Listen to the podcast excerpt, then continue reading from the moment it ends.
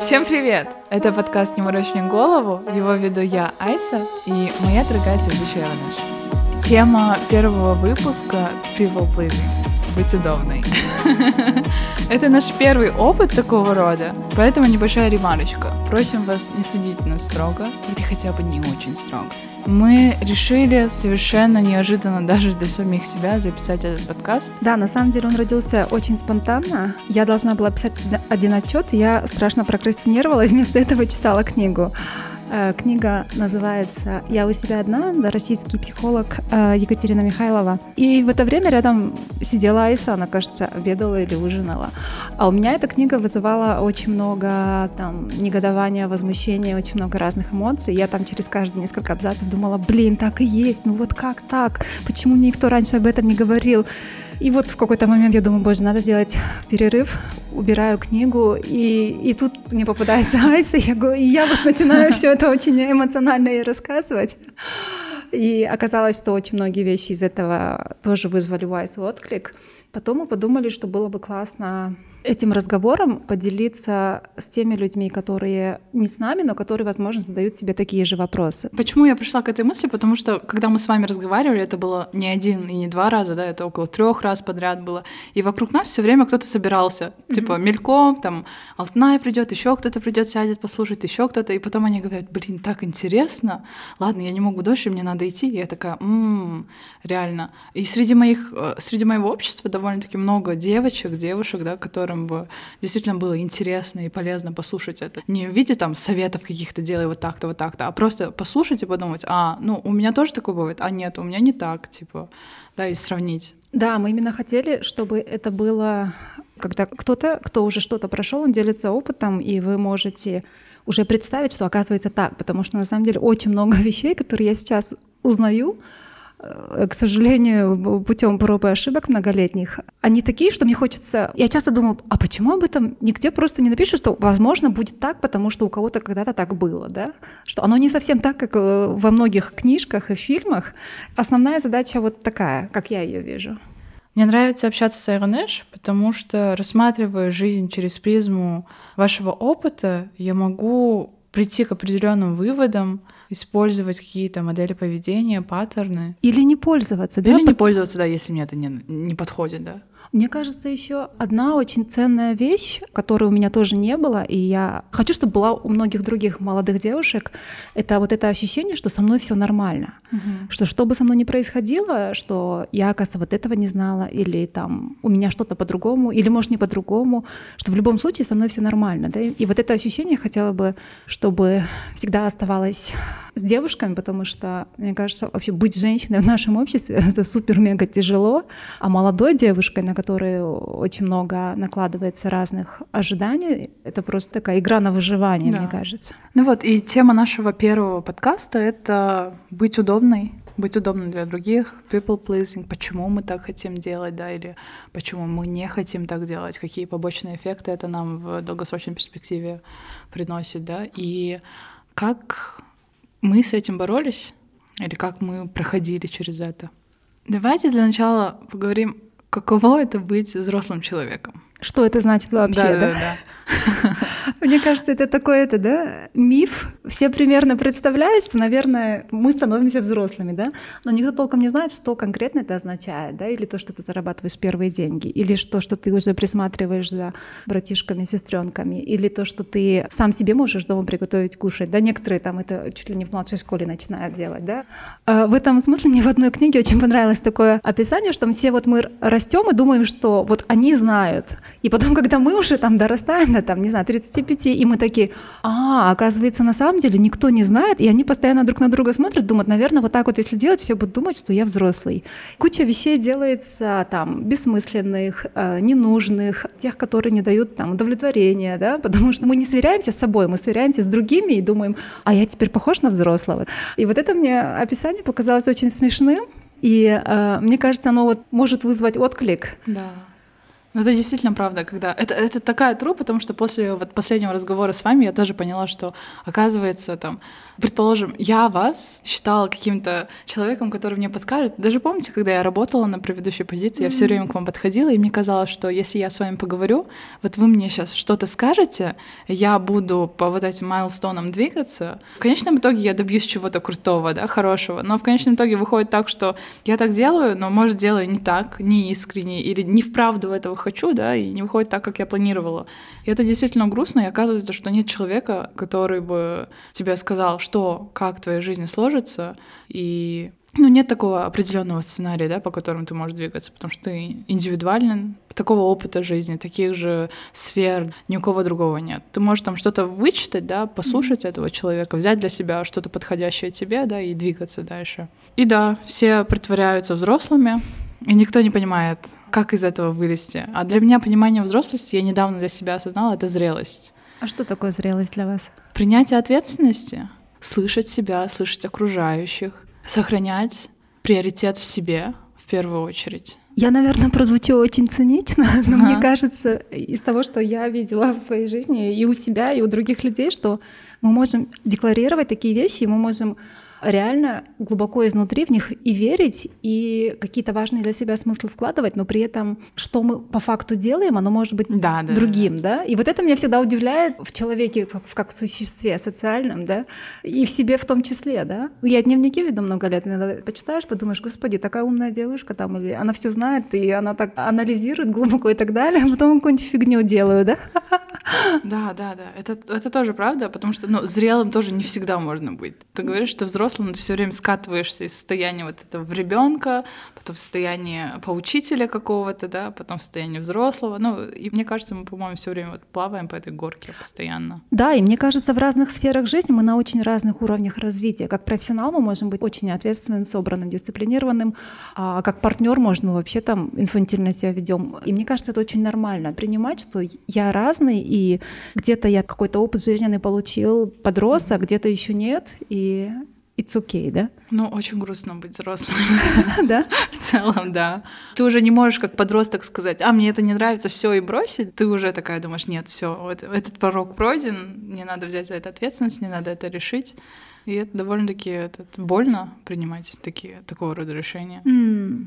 Еще учитывая, если ты, например, женщина. О, ну быть женщиной в нашем обществе это, это отдельная большая тема, к которой я хочу через пару пунктов вернуться. Я хотела сказать о том, что я бы очень хотела, чтобы вы не остались с этим ощущением, что быть взрослым это э, тяжело и грустно, потому что это один из этапов, и он очень важный. Но следующий этап, когда вы понимаете, что другую половину взрослости составляют очень крутые вещи, как ваша свобода распоряжаться там собой, строить свою жизнь и так далее, оно очень много классных штук вам дает. И так получается, что эти две штуки, они друг друга как бы уравновешивают, да? Mm-hmm. Вот эта горечь от того, что ты теперь большой, ты теперь несешь ответственность, и ты не можешь смотреть на какую-то другую фигуру, там, на родительскую, например, да, и чего-то ждать. Но в то же время, оказывается, у тебя появляется власть.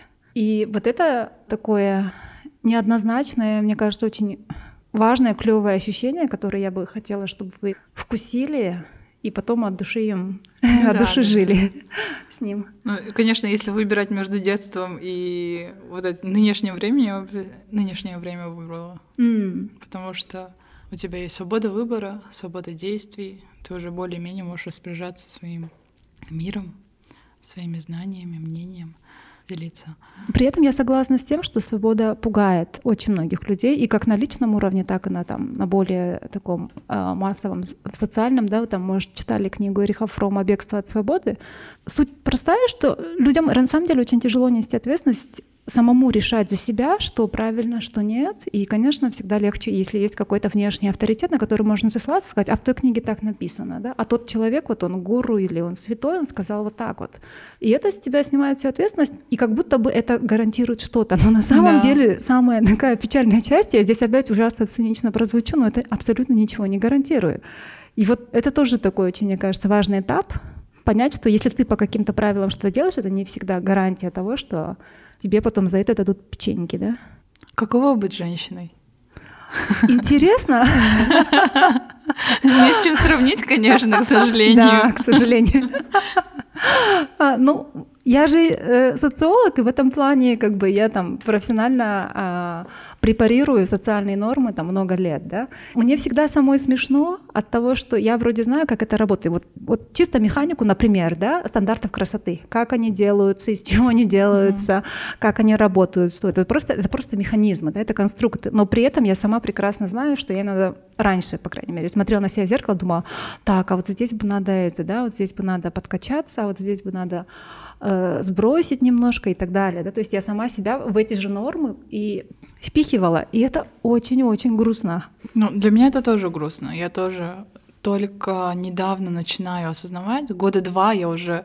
Вот это принятие того, что ты постоянно пытаешься быть э, удобной для кого-то, первый момент, когда ты доходишь до этой мысли, ты пытаешься ее отторгнуть агрессивно mm-hmm. довольно. Нет, mm-hmm. я не такая, я так делать не буду. Mm-hmm. И когда ты встречаешь на работе или в, ну, или в кругу семьи, да, какие-то просьбы, и они тебе не нравятся, и раньше ты бы сказал, ну, давай, ладно, я сделаю, и в этот раз тебе не нравится, ты говоришь нет, но ты говоришь очень агрессивное нет. Mm-hmm. Ты прям вся колючая, неприятная, mm-hmm. да, и это, наверное, тоже был мой один из самых тяжелых моментов. Mm-hmm. Года полтора-два назад это довольно-таки тяжело было. Более-менее потом вот карантин настал, я успокоилась, начала принимать себя, да, более понимать, что мне нравится, что нет, и понимать, что другие люди также понимают мои границы, mm-hmm. да, когда я точно им говорю, что прости, пожалуйста, но мне не нравится делать это, я этого не хочу. И в целом, оказывается, да, им неприятно.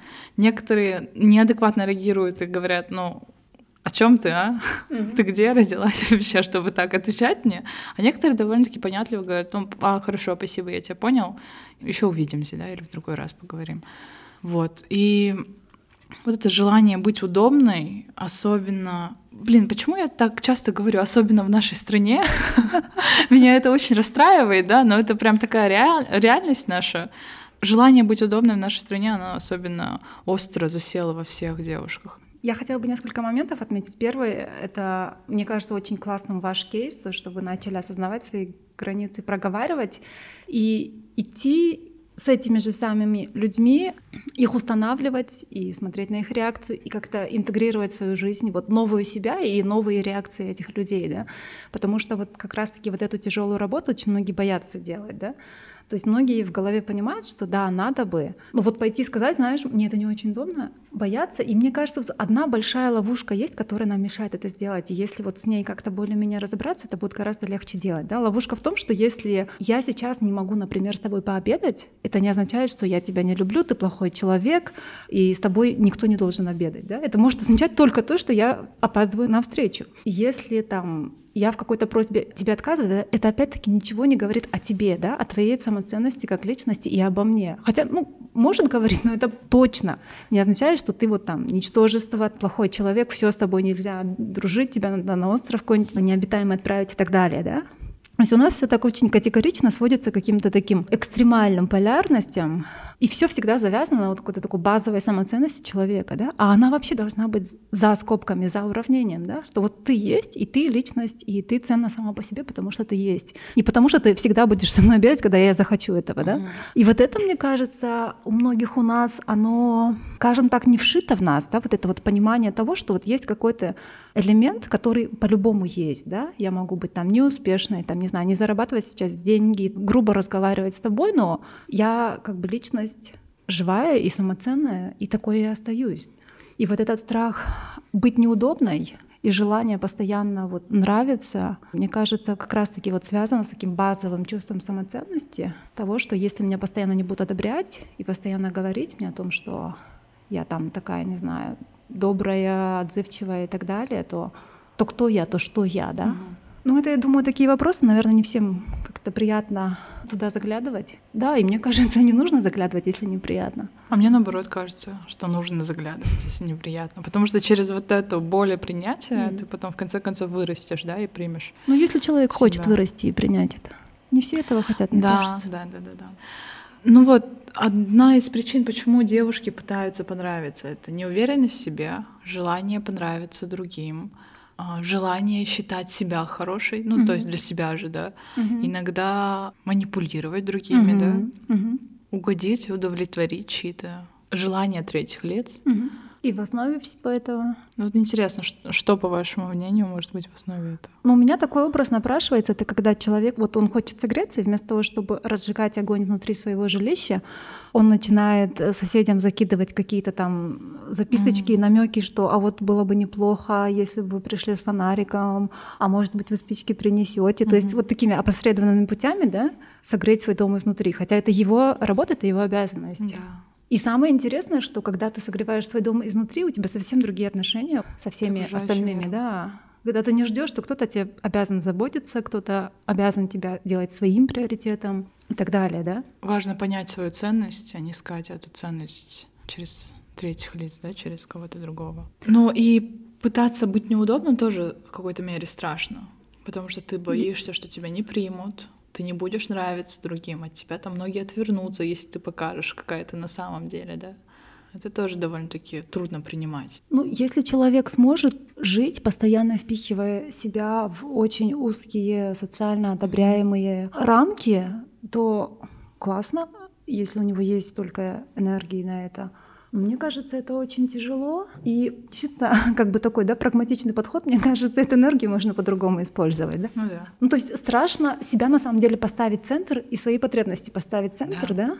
И перестать думать, что это может быть комфортно или некомфортно кому-то, и что это может понравиться или не понравиться кому-то. То есть получается, тогда человек живет не изнутри своего тела, а как будто бы он постоянно со стороны смотрит и оценивает. А как это смотрится? А как те соседи скажут? А как тот родственник скажет? А как я буду в глазах того выглядеть? Ну, для начала это очень утомительно.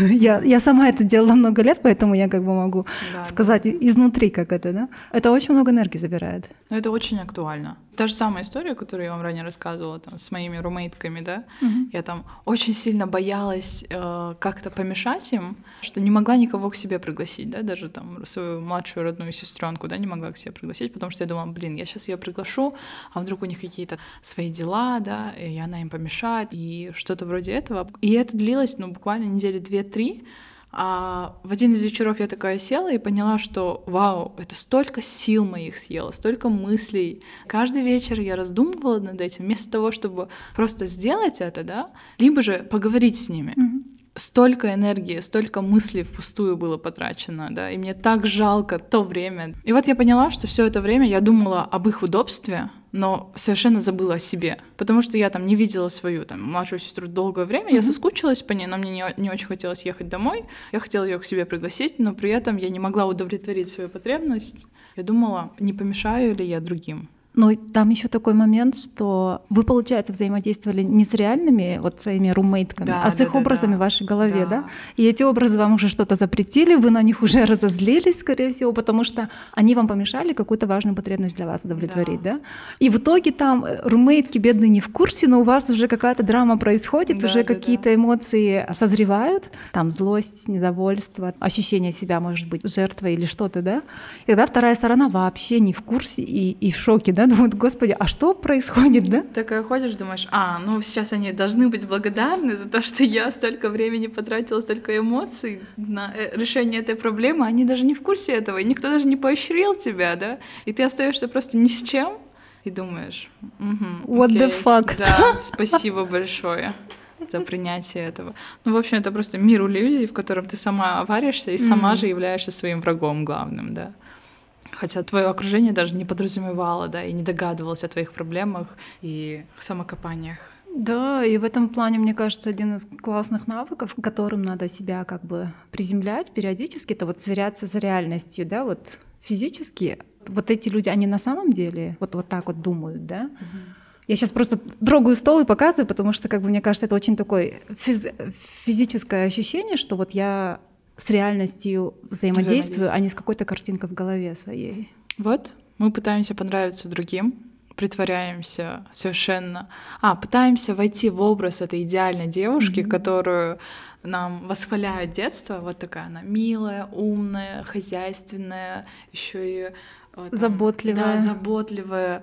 А ты не такая. Почему ты делаешь не так? Почему ты плохо убираешься? А почему ты не готовишь? Почему у тебя двойки, да? И ты всю жизнь пытаешься как-то вот влезть в эту коробку, в эту милую девушку, да, в этот образ, а не влезаешь никак, там, то отсюда вылезет, то отсюда, да, и разочаровываешься, начинаешь себя гнобить, гнобить, гнобить, И в конечном итоге просто несчастно живешь. Да, и очень печально, потому что близкие, которые нам вот такие идеалы транслировали, они думают, что они поступают из лучших побуждений. И на самом деле с их стороны это абсолютно так. Вот они абсолютно вот реально хотят нам счастья, благополучия в их понимании. А загвоздка, мне кажется, тут в том, что нужно отделить две вещи. Да? Одна вещь — это то, что есть снаружи от нас, да? вот, ну физически даже, да? вот внешний мир, социальные нормы, ожидания, представления ролевые и гендерные. И есть то, что мы позволяем что мы интернализируем, да, то, чему мы позволяем попасть внутрь и изнутри нам уже диктовать, цензурировать нашу жизнь. И вот поэтому, мне кажется, очень важно, чтобы вот все голоса как-то распознавали. Да, согласна. Потому что ты вот так притворяешься этой девочкой, слушаешься, хочешь быть удобной, хочешь всем, хочешь всем нравиться. В какой-то момент тебе это надоедает, тебе уже плохо от этого тошнит, и человек такой приходит к тебе и как у тебя дела, да? А ты на него агришься, орешь, и он такой, эй, а что случилось с тобой? С тобой все в порядке? Было же нормально. А ты такая, я всегда такая. А он такой, нет, ты же вчера была буквально другой, совершенно по-другому себя вела, улыбалась. И этот человек тоже не виноват, что воспринимает себя такой, потому что сама показала, mm-hmm. да, себя с этой стороны. И ты не понимаешь, в чем дело, теряешься, думаешь, что происходит. И это еще хуже давит. Ты думаешь, блин, а оказывается, я тоже притворялась. И это вот твое притворство потом, в конце концов, оборачивается против тебя же. Как вы выстраивали вот эти свои границы? Это очень долгий процесс, и он до сих пор продолжается. Но самым, наверное, важным, мне кажется, является принятие ответственности и потом начинать следить даже за своей речью, какие слова я подбираю, потому что говорить там заставил, вынудил и так далее. Если что-то произошло, значит, я допустила, да? Я стараюсь не говорить «сделал больно». Я говорю, я не защитилась вовремя, я вовремя не отошла. Это была моя ответственность почувствовать дискомфорт и отойти. Это вот к тому, насколько я прислушиваюсь к своей чувствительности и так далее, и так далее, но это моя ответственность. И это мне возвращает мои силы. И я до сих пор это учусь делать и очень аккуратно подбирать слова, а слова очень сильно влияют на то вообще, как мы видим свой мир, да.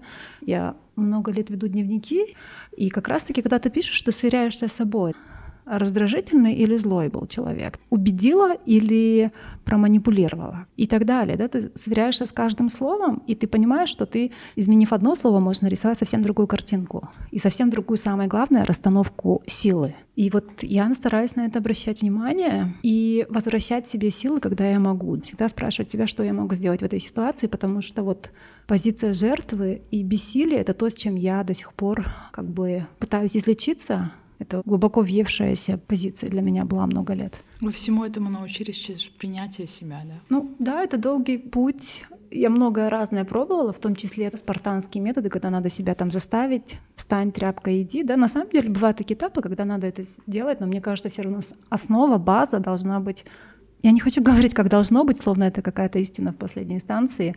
Ну, из моего опыта, что мне помогает, и, возможно, оно поможет кому-то еще, это вот научиться разговаривать с собой вот как самоценным человеком, который не знает на самом деле, как эту жизнь жить, но оказывается никто не знает. никто не знает, что такое быть Айганыш Исаевой а, в 34 года. И вот я пытаюсь это делать, да, вот с этим телом, с этими способностями, со всеми обстоятельствами, которые в жизни были. И для себя я поняла, что гнобить ее, да, там обесценивать, постоянно критиковать, оно ну, непродуктивно. Да? Вот если я к вам приду, скажу, вот вы там, не знаю, лентяйка без рука, и вот не умеете это делать, и то, и то, я не думаю, что вам захочется это переделать, и, и вы будете еще стараться, да? Мне кажется, вы там плюнете мне куда-нибудь там. Спасибо. Да. Я могу, да. И мне кажется, гораздо э, гуманнее, но, знаете, на самом деле гораздо эффективнее. Не то, чтобы там доброта, альтруизм и так далее, спасение мира, розовые пони, а вот гораздо эффективнее, мне кажется, это вот по-человечески, да, обращаться и с собой говорить, да, сказать, слушай, ну здесь, кажется, не совсем так, как ты хотела, но ты постаралась, я знаю, и я понимаю, почему ты боялась брать ответственность. Это долгий, сложный путь, но давай потихонечку, маленькими шагами начнем, и я тебя поддержу поддерживать себя. В моем случае это оказалось гораздо эффективнее, чем себя обесценивать, принижать, унижать. Да, на самом деле это очень ценно вести диалог с собой, понимать, что хм, а мне вот это нравится, а это мне не нравится, ну-ка давай-ка попробуем так. И чем чаще ты продолжаешь эти разговоры, не монолог, когда ты говоришь второму своему «я», заткнись, сделаем вот так вот, потому что так будет лучше, а когда ты действительно со всех сторон рассматриваешь эту ситуацию и думаешь, как тебе будет комфортнее и лучше. И чем чаще ты ведешь с собой этот диалог, чем комфортнее ты себя чувствуешь внутри своей кожи. Да, я даже встречала несколько таких упражнений, когда просят представить э, человека, которого вы очень любите и очень тепло относитесь, и что этот человек у вас на кухне пьет чай и проливает чай. Ну-ка, убралась, что ты тряселась? Ну, в смысле, навряд ли вы будете там какие-то злостные критические комментарии делать, потому что на самом деле, по сути, вот реально ничего страшного, да? Ну вот подберете, ну, ну как бы это не проблема, да? Но почему-то, когда мы то же самое делаем, мы к себе очень жестокие. И это печально. На меня еще в свое время очень сильно повлияла книга тоже Эриха Фрома «Искусство любить». Я тогда очень мало что, мне кажется, понимала из нее. Но, по крайней мере, я вот запомнила эту формулу, и только, мне кажется, там лет через 10 или, может, гораздо позже, она как-то у меня из головы перешла в сердце, да, что пока ты не любишь себя, ты не можешь любить других. Я ее очень долго не понимала. И сейчас она как-то более-менее оседает, да, она переходит из головы в сердце. Если я собой жестоко, критично, беспощадна, то я и других не смогу любить. И она как-то оседает, и знаете, гораздо больше сострадания к себе и сочувствия человеческого. Ну, потому что жизнь сложная. Да. И хотим мы или нет, там будут темные периоды, да, близкие умирают, болеют. Мы много чего не контролируем. Мне кажется, как бы лучшее, что мы можем сделать, это вот как-то подобрее отнестись к себе. И самое удивительное, что это, это, у этого есть такой spillover эффект, когда это потом расходится на мир, да, то есть когда ты добрый, мягок с собой, тебе тяжело быть очень жестким и бессердечным э, и беспощадным по отношению к другим. Ну и важно понимание, что ты у себя одна, да, ты всю жизнь будешь с собой. Если ты хочешь прожить счастливой жизнью, да, то, скорее всего, тебе надо уважать этого человека, который внутри тебя находится, поддерживать, обнимать, сострадать ему, а не постоянно там критиковать и искать какие-то подоплеки и ошибки. Да, я вот у меня четыре племянницы, которых я очень люблю. Они там от 6 месяцев до 18 лет. И у меня нет своих детей, я не знаю, будут ли, но я когда думаю про своих племянниц, я думала, чтобы, ну как бы, чтобы я хотела им какой-то ценный подарок дать, который вот им точно в жизни поможет. Я в голове разные перебирала навыки, умения. Но потом я пришла к тому, что, наверное, самое ценное — это оставить им вот этот поддерживающий, бережный э, внутренний голос, чтобы они с собой могли разговаривать вот таким вот образом, да, поддерживать себя в сложностях, когда что-то не получается, признавать свои заслуги, хвалить себя, когда что-то получается, как реально, как с любимым ребенком, как с любимой сестренкой обращаться, вот, за которую вы ужасно рады, и вы очень хотите, чтобы у нее получилось. Вот так вот. И мне кажется, это реально очень ценно. Если ребенок будет жить с таким внутренним голосом, мне кажется, это будет совсем другая жизнь. И он будет гораздо круче штуки делать. Но и главное удовлетворение от жизни будет у него совсем другое, чем если это будет робот дисциплинированный, много чего умеющий, но при этом на каком-то этапе этого всего оказывается недостаточно, если внутри вот он не умеет этот огонь внутренний для себя разжигать сам, да, мне так кажется. Итог. Любите себя, потому что вы ценнее всего в этом мире. Еще хотела, хотелось бы сделать уточнение, что лично для меня любите себя это такая очень тяжеловесная формула, да, особенно когда ты происходишь, ну, из нашей обычной постсоветской, ага, центральноазиатской да, да, да, дисфункциональной семьи, где не то чтобы любить себя, там не было принято разговаривать, да, не то чтобы я хочу плохо о своей семье сказать, я их обожаю, но это реальность такая историческая и социальная. Да, и во многих семьях не было принято и до сих пор не принято, да, как-то открыто выражать свои чувства, э, теплые, вообще разные видеть в членах семьи вот личности с какими-то своими интересами, с какими-то там проектами, занятиями и так далее. И поэтому, мне кажется, такой начальный этап очень даже классный э, к любви к себе. Это может быть узнавать себя, вот даже просто вот как-то отнестись с заинтересованным любопытством вот к той компании, которая вот гарантированно, как Айса говорила, будет с тобой всю жизнь, что ей нравится, не нравится, где ей комфортно, некомфортно, физически, температурно, там, эмоционально. А потом еще и замечать, когда это меняется, потому что это, оказывается, постоянно факт, блин, всю жизнь все меняется. Ты только что-то поняла, оно уже изменилось. И вот, и мне кажется, это уже очень классный этап. С интересом отнестись, с любознательностью, понаблюдать и посмотреть, как ты на что реагируешь, что как получается. А если вот так вот? И вот это уже очень неплохая такая, мне кажется, основа для того, чтобы потом уже построить с собой более дружеские отношения. У себя внутри развести э, маленький сад, где растут те растения, которые тебе нравятся, бабочки, цветочки, если нравятся, или, может, там огурцы и помидоры. И тебе там комфортно, и там такой климат, какой ты хочешь, не слишком жарко, иногда идет дождик освежающий. И понимать, что это твое пространство, и ты сам его выстраиваешь для себя. Ну вот когда, кстати, я говорила о любви к себе, у меня в голову пришла одна ситуация. Мгм. Кто-то мне сказал, вау, ты такая эгоистка.